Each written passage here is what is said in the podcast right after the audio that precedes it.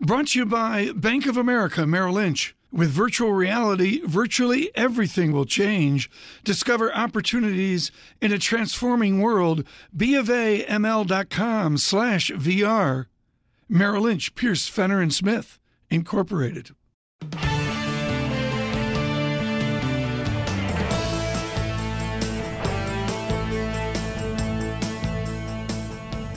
Welcome to the Bloomberg Surveillance Podcast. I'm Tom Keene with David Gura. Daily, we bring you insight from the best of economics, finance, investment, and international relations.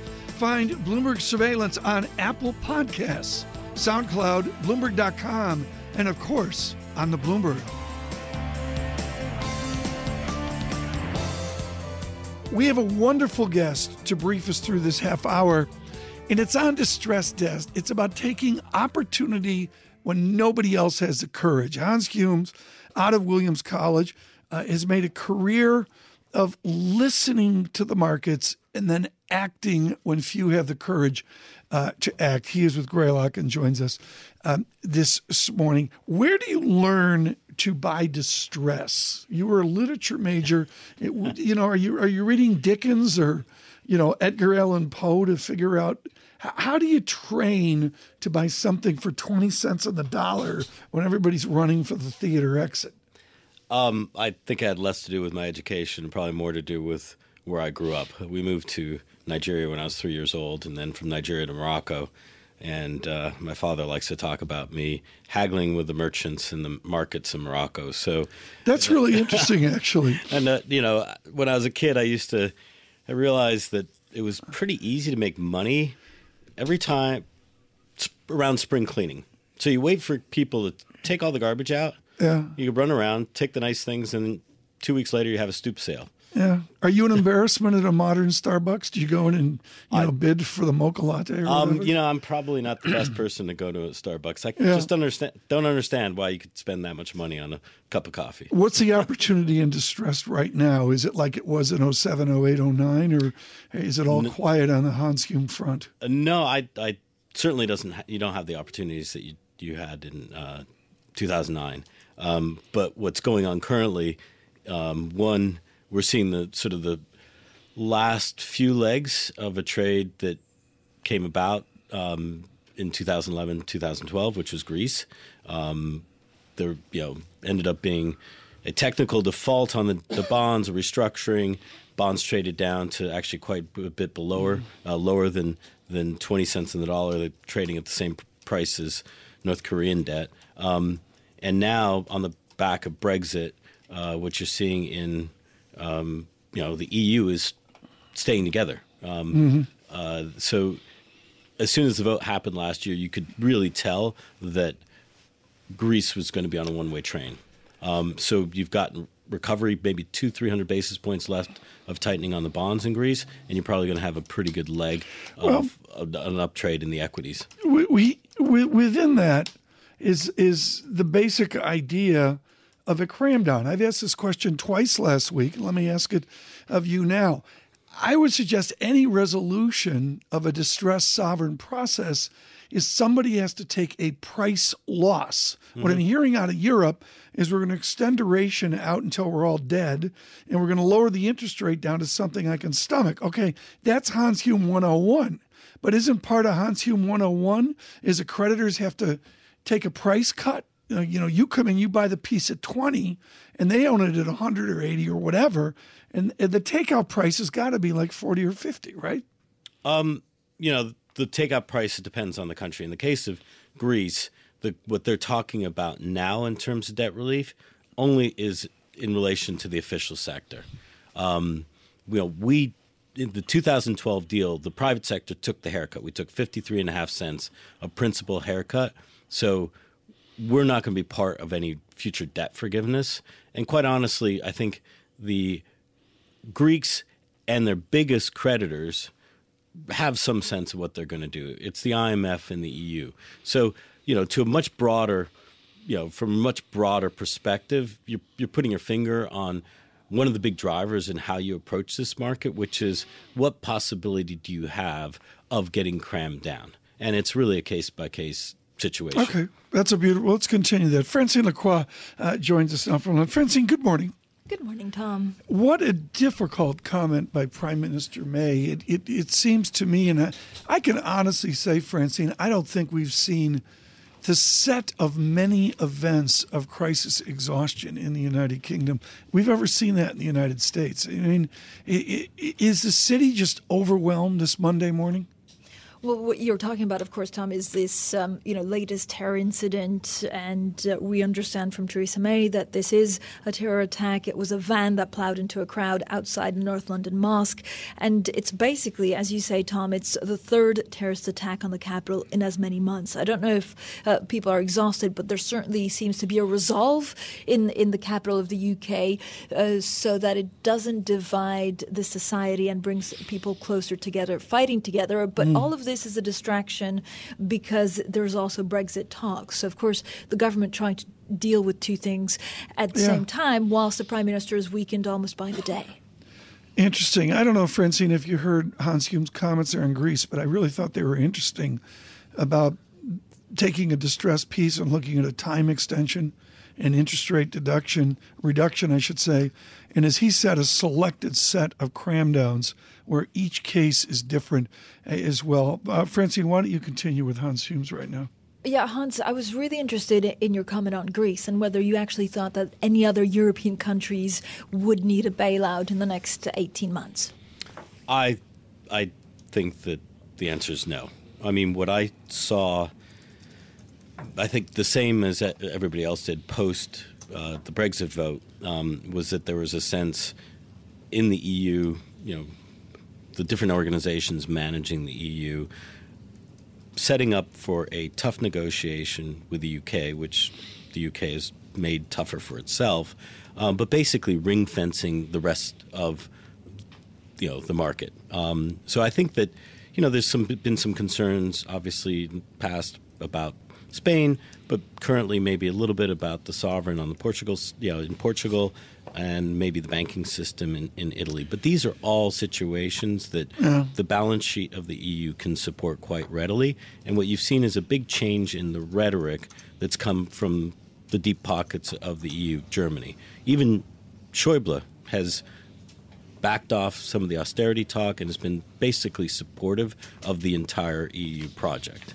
So I, I don't see any other countries no. falling by the wayside. Let's continue on this. We'll come back with Hans Hume of Greylock, and really a lot to talk about there to unpack on this strange phrase, cram down. Francine Lacqua in London, I'm Tom Keene. Mr. Gura, off, off, off today. And with us, Hans Hume uh, of uh, Greylock. We, we opened hours ago, Hans, on China. And, and I think we want to wander back – not only to China, but the, the, the distress of Asia. When you and I studied this racket, there was little in bonds in Asia. Is that no longer true? Is there like almost a mature debt market where guys like you can play in Asia? Um, yeah, there's clearly a fixed income market that's developed. Um, you know, mature. It's a bit, you know, uh, it's mature. Yes. Uh, the issue there is that on a relative basis, the opportunities for guys like us aren't quite as attractive as in some of the other, you know, geographical areas like Latin America. It's still bare. You know, well, there's just been a lot of money chasing chasing returns. Mm-hmm. so, you know, you'll get uh, on a credit basis uh, issuers from China where you're not going to get a real pickup in yield for the kind of risk that we think you'll be taking. Um, you know, potentially it's the biggest market out there. If there is a major correction in China and a major sell-off, there'll be a lot of money going for the exit. Uh, Hans, are you expecting a correction in China, or what's the likelihood at the moment? I know you're still pretty bullish on the country, but even if it's a 30% chance of a correction, that could be quite ugly. Yeah, no, and that's fair. Um, you know, personally, I don't see anything this year. Um, I'm pretty constructive on the markets in general. Um, but you know, as a business, we don't we don't like to try to anticipate crisis by p- putting short positions on. We find it's actually easier to wait for the sell off and then step in for the you know a workout.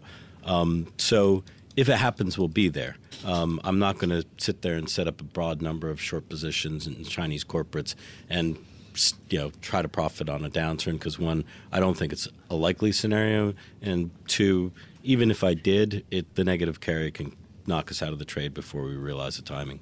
If there's a downturn, Hans, what is the first signal that actually tells you that there's a downturn? Is there a concern that it could be like the 08 crisis where some people saw it, but uh, actually no one realized until it was too late?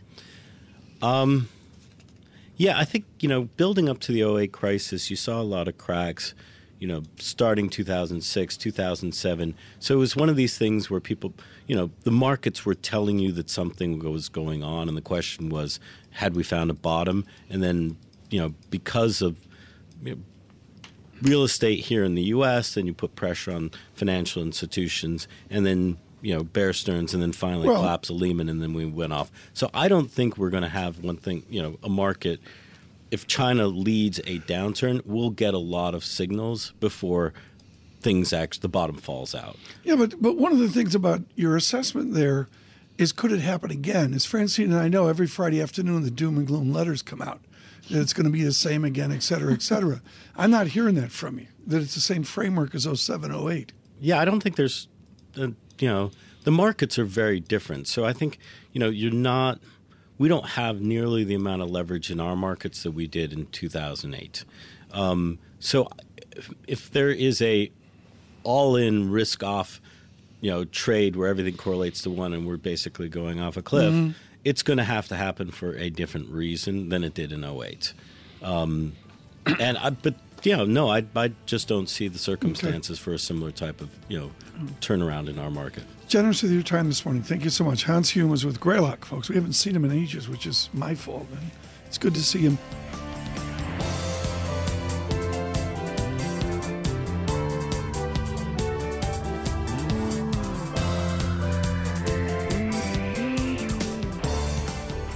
This morning, without question, the interview of the day on Amazon and on Whole Foods Market. Joining us now from Neuberger Berman is Charles Kantor with decades of experience in attempting to find value. And the distinction here is he is a kinder, gentler uh, person of bringing together transactions and combinations. You're not adversarial when you dial 1 800 avocado and say, you guys are too cheap, let's go. You do it a more gentle way. What's the Kantor distinction? We're trying to uh, think about long term value we're very active and engaged with our companies. We're trying to have a constructive dialogue.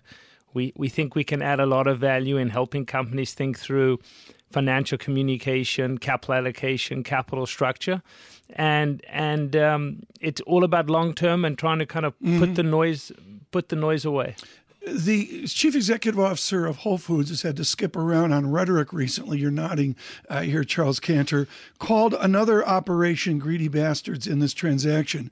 Is Neuberger Berman greedy bastards?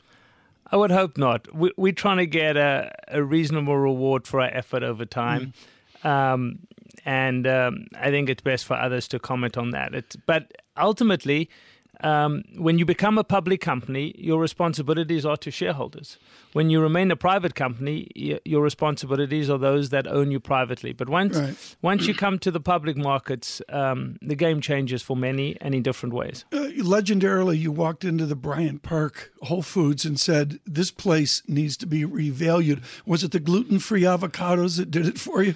No, I, I, think what Whole Foods has done so well is it's it's convinced uh, the millennials that it's a very cool place to go shop, and and the Bryant Park shop is by no means a grocery store. It's actually a restaurant with grocery as a, as a side item. Mm. So they've been Whole Foods and, and and and and the management team there have been very forward thinking in in, in, in how they've built out their boxes, um, and and what people f- for a long time didn't appreciate or may not have realized is that a, a third of Whole Foods business is is prepared foods, and and restaurants, of course, have a different margin structure than mm-hmm. groceries. Mm-hmm. And um, it, Bryant Park, like like many of Whole Foods boxes around the country, has an incredible energy and vibe that that you probably don't exp- experience well, in some of your traditional grocery stores. Jeff Bezos of Amazon, he needs a bidding war. You have made clear with your report from Dow Jones and Wall Street Journal that one should be had. Who would come in to lift this transaction over $14 billion? Look, I, I think. Um, I, I, I think I suggested that that Amazon was typically thrifty in, in, in how they thought about the value of Whole Foods. We think uh, Whole Foods is a uniquely attractive strategic asset. Um, Do you have a valuation number that is in mind without giving away the in-house secrets? We don't, but but but there's there's plenty of room um, above should should others step in. I think what was so remarkable amongst the many remarkable things around around thinking about the deal was that Amazon's share value went up um, equal to the total transaction value of the Whole Foods. The three percent move in Amazon. The three percent move. I mean, I kind of candidly joke that that Amazon got Whole Foods for free. It's yeah. I, I, can't remember of another transaction where the entire purchase price right. was covered by by by by by the increase in Amazon's mm-hmm. value. Look, Walmart, for example, went down twelve billion dollars. So I, I think there are many grocery executives, boards of directors, both in the US and globally, that are probably going to think about the strategic value of this asset. Very quickly here, would you suggest any acquirer, including Mr. Bezos, could bring net income and the bottom line of the income statement up rapidly? Can they add, if it's a 100 basis point business making 1%, can they get that up to 200 basis points quickly? I, I think um, as a deal itself, um, those that acquire this asset will make a very, very good risk adjusted return. I think Amazon specifically, I'm guessing here, but I'm probably not far off. Um, they have about 50 million Prime members. My guess is Whole Foods has about 12 to 13 million customers. There's a huge opportunity to take to take the Prime members um, into the Whole Food store, whether that be in person um, or th- or through the wire, so to speak. Very quickly, and I want to come back, Charles Kantor. When people go into Whole Foods within your research at Neuberger Berman, are they buying the fancy pants organic stuff, or is Whole Foods about the more private label 365? Uh, it's it's it's it's probably a bit about both. I think people go to Whole Foods because the brand resonates with their values. And across America and across the world, people care about what they eat. Mm-hmm. And Whole Foods has been a pioneer in getting people to think through what they put in their body.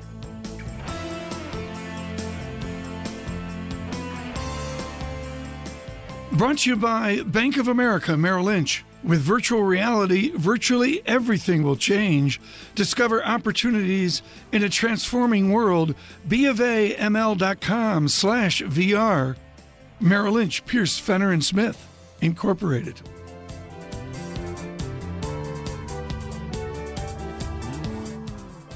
And now we go to David Westin and his conversation with Wilbur Ross. What is your main argument to them about why they should be investing in the United States right now, Mr. Secretary? It's the same reason as American companies should be, and in fact are, namely regulatory reform, getting rid of red tape, tax reform, getting our rates down to very, very competitive levels, unleashing our energy resources, fixing our trade agreements, and creating a much more healthy environment for businesses and consumers. So all of those reasons are the why. Excuse me. So let's talk about fixing those trade agreements. One of the things you mentioned, which comes within your purview. Um, to what extent is fixing the trade agreements? You've been very outspoken. You want trade, but you want fair trade. To what extent do tightening up those trade arrangements encourage U.S. investment in the sense that people need to be here to manufacture so they're not subject to whatever restrictions there might be? Well, I think it's a factor, but probably a relatively small factor. I think cutting the tax rates hugely as we have is uh, planned to do is a very, very big benefit. Our tax structure used to be a major disadvantage. Similarly, our regulatory structure had been a huge disadvantage. We were, I believe, the most overregulated country going. Well, when you're paying a lot of tax and you're having a lot of regulatory red tape, that discourages not only greenfield investment, it discourages any kind of investment in the country. So we think it's mostly a question of removing impediments and then coupling that with the normal benefits of the U.S. a huge population base, wonderful market, open access to it once you're here, highly educated workforce.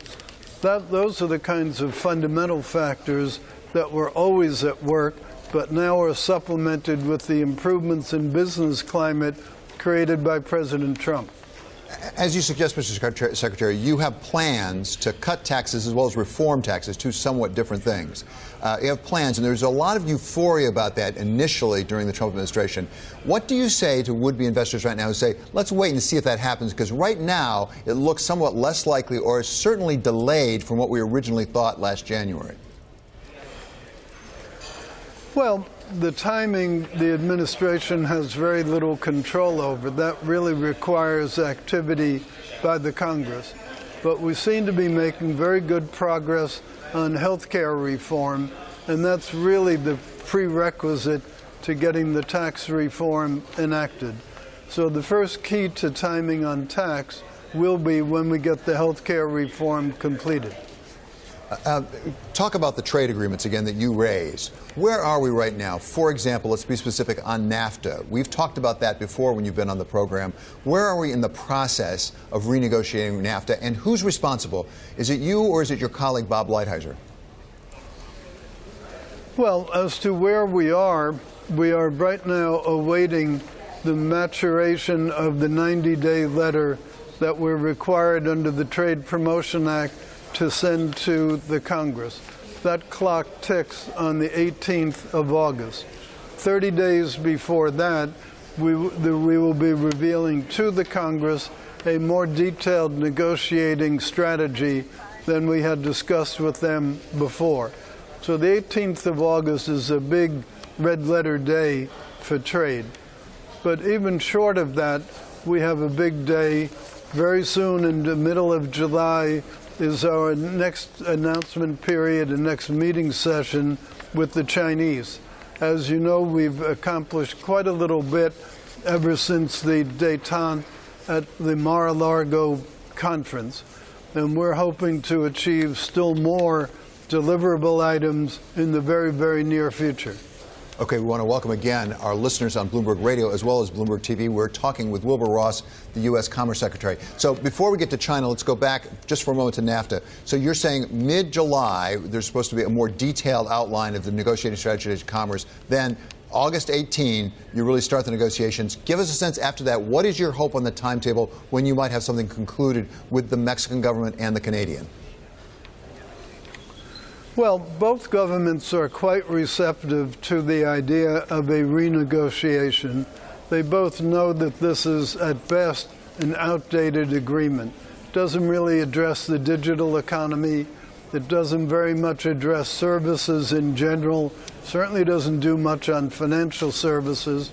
Also doesn't do very much on natural resources. So those are some big gaping holes in it.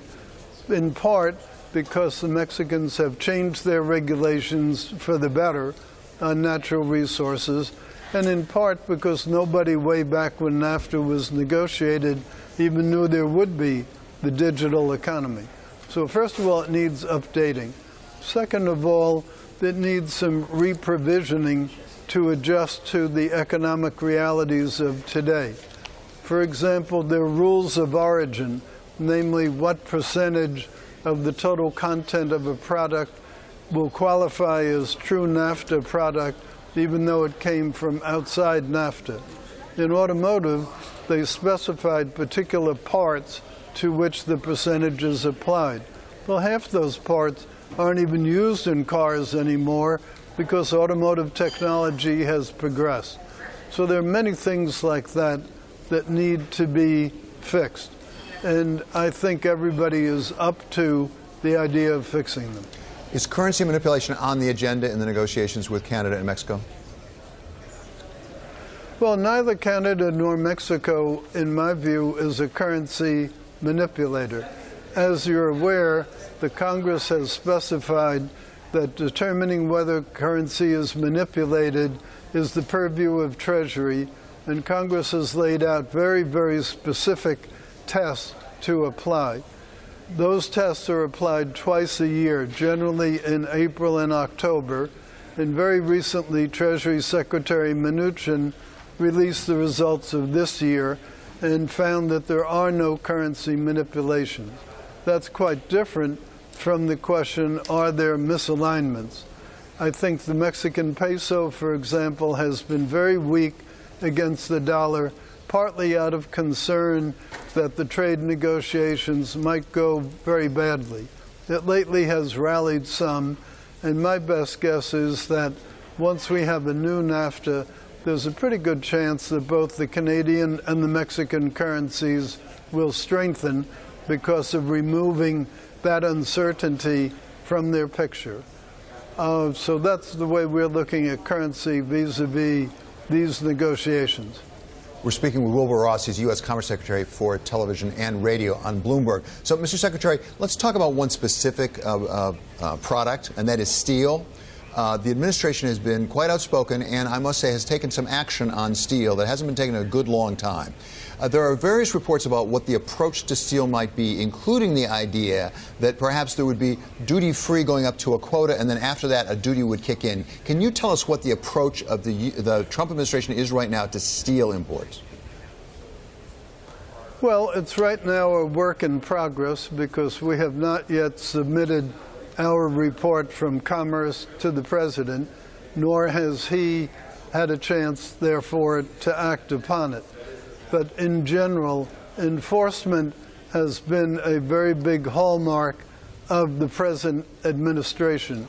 We now have in place 161 trade cases which have put either anti dumping or countervailing duties on steel products from about 37 different countries. So this, this has been a very big problem, the problem of global overcapacity and more importantly, global overproduction. So the report will address those issues, will address them in the context of national security to find the way that Section 232 defines it, which is a pretty broad definition including very strong reference to the needs of the economy. So it will then perhaps make some specific recommendations as to measures to deal with that. And those could range from the ones you described to more complicated ones. But the real key will be what does the president ultimately decide to do with the recommendations? Well, he has announced that he intends to take bold action. Mr. Secretary, what I just find puzzling is that U.S. steel producers are having trouble making money now, even though you have severe anti dumping tariffs of like triple digits uh, currently. Why not just let it go? I mean, why you have to simulate end user demand, whether or not you do anything about China, which is having its own problems with overcapacity and their own profits. So, how does uh, any more tariffs fix that? Well, it's more complicated than just tariffs. Uh, under 232, there's also the potential for quotas, there's the potential for tariff rate quotas. There are all kinds of potentials to be brought to bear. The reason that the individual cases have been ineffective is that the WTO, the World Trade Organization rules, are so precise that you have to identify very clearly the product and very clearly the place of origin. And what that means is if I'm a serial dumper, of which there are quite a few lurking out there, if I'm a serial dumper, all I have to do is transship it through another country and I evade the duty. Or send it to another country for further processing, however trivial that processing might be, or give it a little further processing in my own country. So those trade cases help, but they have not been able to cure the systemic problem. That's why there are 37 different countries involved. The dumping of steel from one country into another makes that second country have excess capacity, which they then dump, and then the country they dump it into continues the saga. So one ton of dumped steel probably results in three or four tons of dislocation in different markets throughout the world. The 232 gives the potential for a broader solution that is less geography dependent and less individual product dependent. Finally, Mr. Secretary, uh, if we just read the newspapers or watch the evening news and like that, we would conclude that all of Washington is consumed with investigations of various sorts and lawyers going back and forth. Give us a peek inside the administration. You've been called perhaps the most powerful Commerce Secretary in history. You have a lot on your agenda, even as we've discussed, we've touched some of right now. To what extent does this really impinge on your ability to get your job done? Or a different way to put it, how do you avoid it becoming a distraction? Well, it's not a distraction at all. Um, I was in Miami on Friday with the president when he made his amazing announcement about how we're going to redo relationships with Cuba. And it was more excitement than at most average campaign rallies. It was a very heartwarming event, and especially because they had on stage a man who, when he was 12 years old, uh, his father was assassinated by the Castro regime. And shortly after that, the regime figured out this little boy was a child prodigy violinist, so they ordered him to appear on some TV spectacular. The brave little boy refused. So the next day, the stormtroopers came to his house, surrounded him, and said, You little boy, now you must play for us. And you know what this boy did? He played the Star Spangled Banner. and that's what the president had him play again on the stage in Miami. It's one of the most heartwarming, heartrending tales I've seen in a long time. President is going about his job, which is managing the country. These investigations are something of a sideshow. As far as I can see, there's no there there. It's just kind of a, a series of TV appearances by the various investigators, but there's been nothing tangible come to bear. And so, in terms of the overall picture, President is carrying out his program, and at Commerce, we certainly are carrying out our program.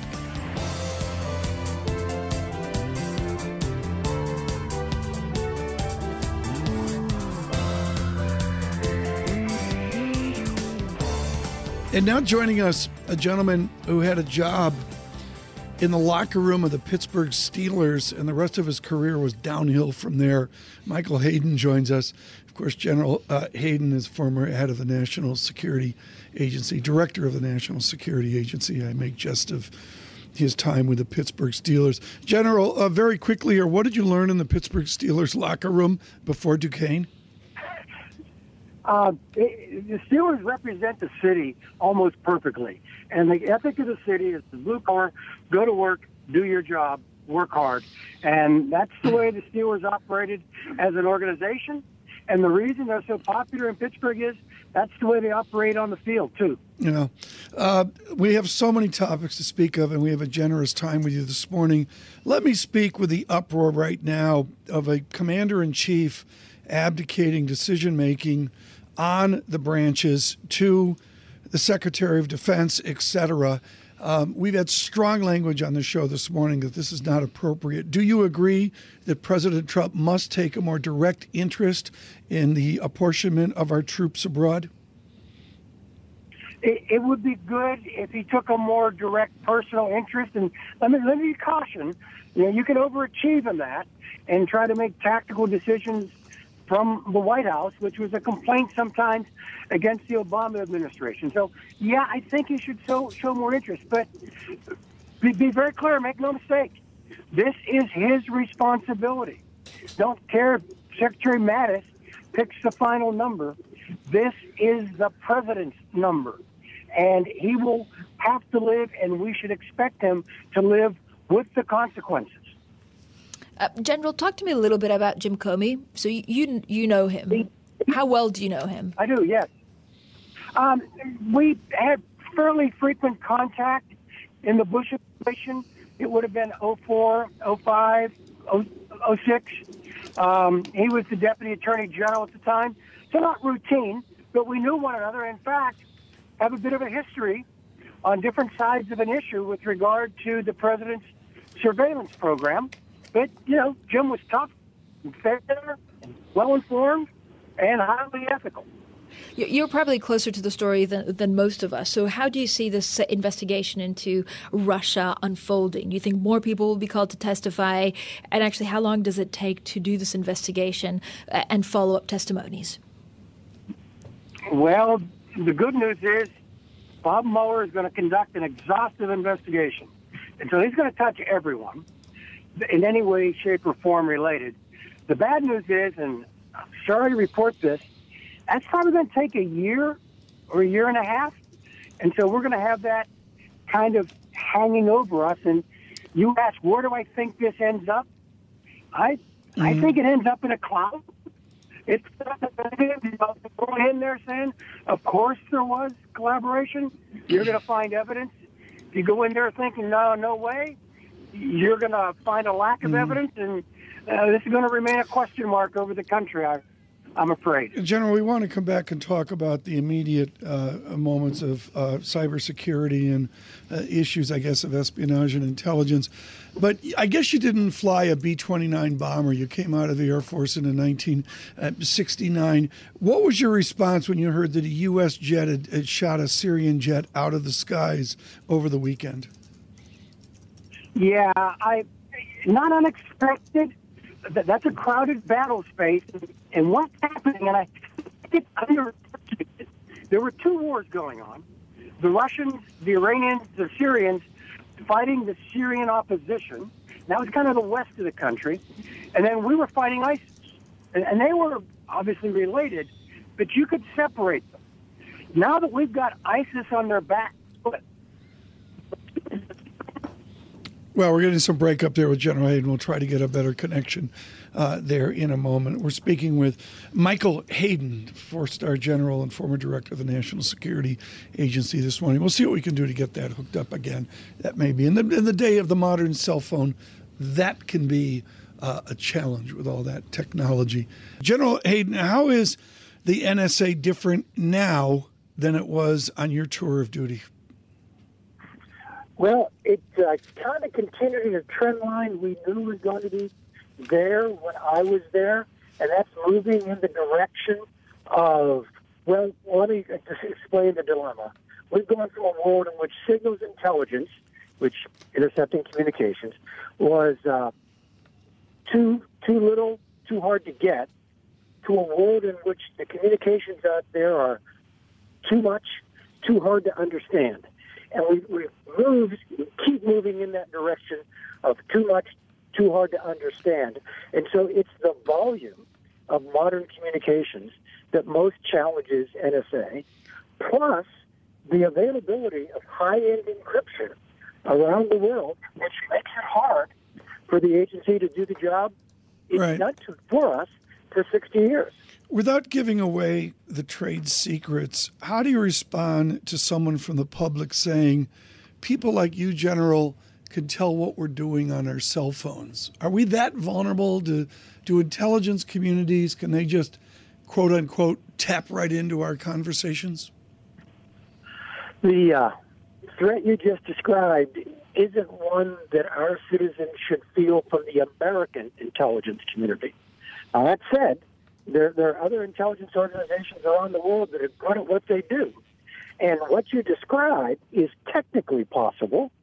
Our intelligence is controlled by law, controlled by oversight, controlled by a, by a culture of deep respect to the Fourth Amendment about unreasonable search and seizure.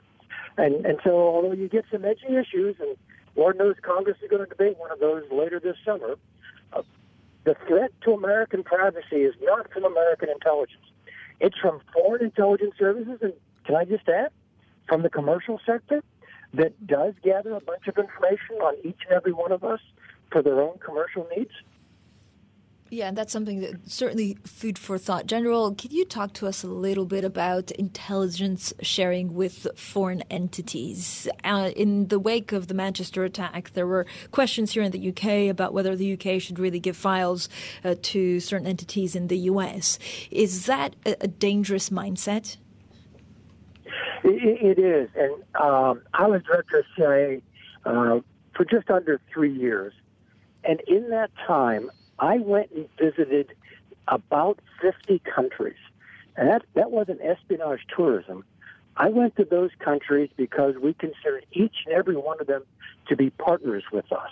And we shared information, frankly, with, with countries that might surprise the, the general American population because, you know, intelligence services have a lot in common, even when their political systems that they serve might be arguing with one another. Now, the tightest relationship we have is with a group of countries we call the Five Eyes ourselves, the British, the Canadians, the Australians, and the New Zealanders. And there, particularly in the kind of work that NSA does, they're almost inseparable. And so I know we had some rough water here after the Manchester event, but I think we healed that pretty quickly because all of these countries depend on the others. What do you think the Trump administration's message to NATO should be? I know there was a lot of talk when uh, President Trump came here about the fact that they're allies, but he did not mention Article 5. Is, that, is that uh, just noise for nothing? No, no, that, that that's real, and it has a political effect. And I and I wish some of the things, frankly, I wish all of the things you were saying and some other things too weren't happening. But I have found in my life experience, and this this is a bright spot, the deepest keel on our relationship with other nations is almost always intelligence. It's it's the part of the ship that keeps the rest of the ship more steady than it would otherwise be. So although that behavior you described is bad, hurts at the political level, doesn't help intelligence, I also believe that our intelligence relationships are, are actually quite stable. General, in the time that we've got left uh, with you, you had a wonderful moment uh, in an auditorium named after Hap Arnold, I believe, out at the uh, Colorado Springs Academy of the Air Force, where you spoke to a bunch of uh, cadets in January of this year. What did you tell the young right. cadets? Uh, you know, in the media, I think we're so distorted with the news flow of military. What did you tell the troops sitting in the Hap Arnold auditorium? Uh, I, I was honored. They were giving me an award for leadership, uh, and I had a chance to talk to actually half of the Corps cadets. So that's a a, a really uh, big crowd. And, and fundamentally, what I said to them was, work hard, do your job, but be a technical expert. But the more senior you get, the higher in rank you achieve, the less you're going to rely on any professional expertise that the Air Force has taught you and the more you're going to rely on what you learned at home, at church, from your mom and dad, from your neighbors, the basic values that, that mm. create American society. And, and, and, at one point, you get promoted for doing things right. General, Beyond a certain point, you get promoted for doing the right things. Well, General Hayden, let's leave it there. Uh, Michael Hayden, the former director of the NSA uh, from Duquesne, and of course, uh, the director of the Central Intelligence Agency at one point uh, as well.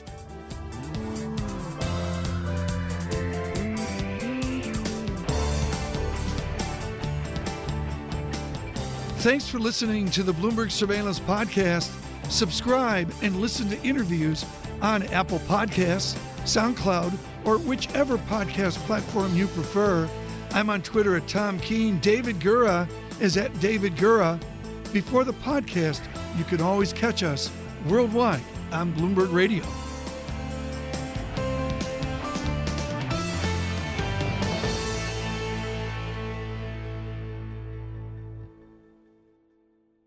Brought to you by Bank of America Merrill Lynch. With virtual reality, virtually everything will change.